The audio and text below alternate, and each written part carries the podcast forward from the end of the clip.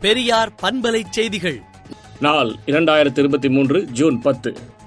அண்ணாமலை பல்கலைக்கழகத்தில் எனது பேராசிரியராக இருந்த ஆ. சுப்பையா அவர்களின் சகோதரரும் கழக ஆர்வலருமான சித்திரசுந்தரம் அவர்களின் அண்ணனுமாகிய ஆ. காந்திமதிநாதன் அவர்கள் வயது மூப்பின் காரணமாக மறைவுற்றார் என்பதை அறிவிக்க வருந்துகிறோம் என திராவிடர் கழக தலைவர் கி. வீரமணி அறிக்கை விடுத்துள்ளார். சேலத்தில் இன்று மாலை ஆறு மணிக்கு முதலமைச்சர் மு. க. ஸ்டாலின் தலைமையில் திமுக செயல் வீரர்கள் கூட்டம் நடைபெறுகிறது.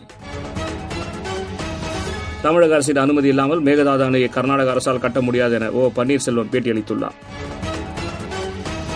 தமிழகத்திற்கு இரண்டு நாள் பயணமாக இன்று இரவு சென்னை வரும் அமித்ஷாவை எடப்பாடி பழனிசாமி சந்தித்து பேச உள்ளதாக தகவல் வெளியாகியுள்ளது.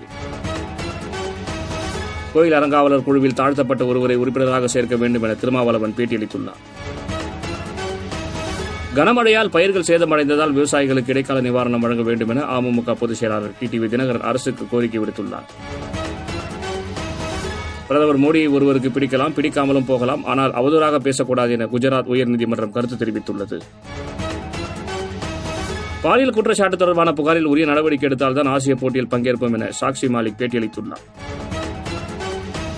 தேசியவாத காங்கிரஸ் கட்சியின் செயல் தலைவர்களாக சுப்ரியா சுலே பிரபுல் பட்டேல் நியமனம் செய்யப்பட்டுள்ளனர். பெலாரஸ் நாட்டிற்கு ஜூலை மாதத்திற்குள் அணு ஆயுதங்கள் வழங்கப்படும் என ரஷ்ய அதிபர் புதின் அறிவித்துள்ளார். இங்கிலாந்து முன்னாள் பிரதமர் போரிஸ் ஜான்சன் தனது எம்பி பதவியை ராஜினாமா செய்துள்ளார்.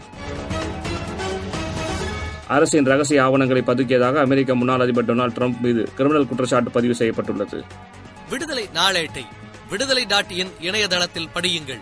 பெரியார் பண்பலை செய்திகளை நாள்தோறும் உங்கள் செல்பேசியிலேயே கேட்பதற்கு எட்டு ஒன்று இரண்டு நான்கு ஒன்று ஐந்து இரண்டு இரண்டு இரண்டு இரண்டு என்ற எண்ணுக்கு பெரியார் எஃப் நியூஸ் என்று வாட்ஸ்அப் மூலம் செய்தி அனுப்புங்கள்.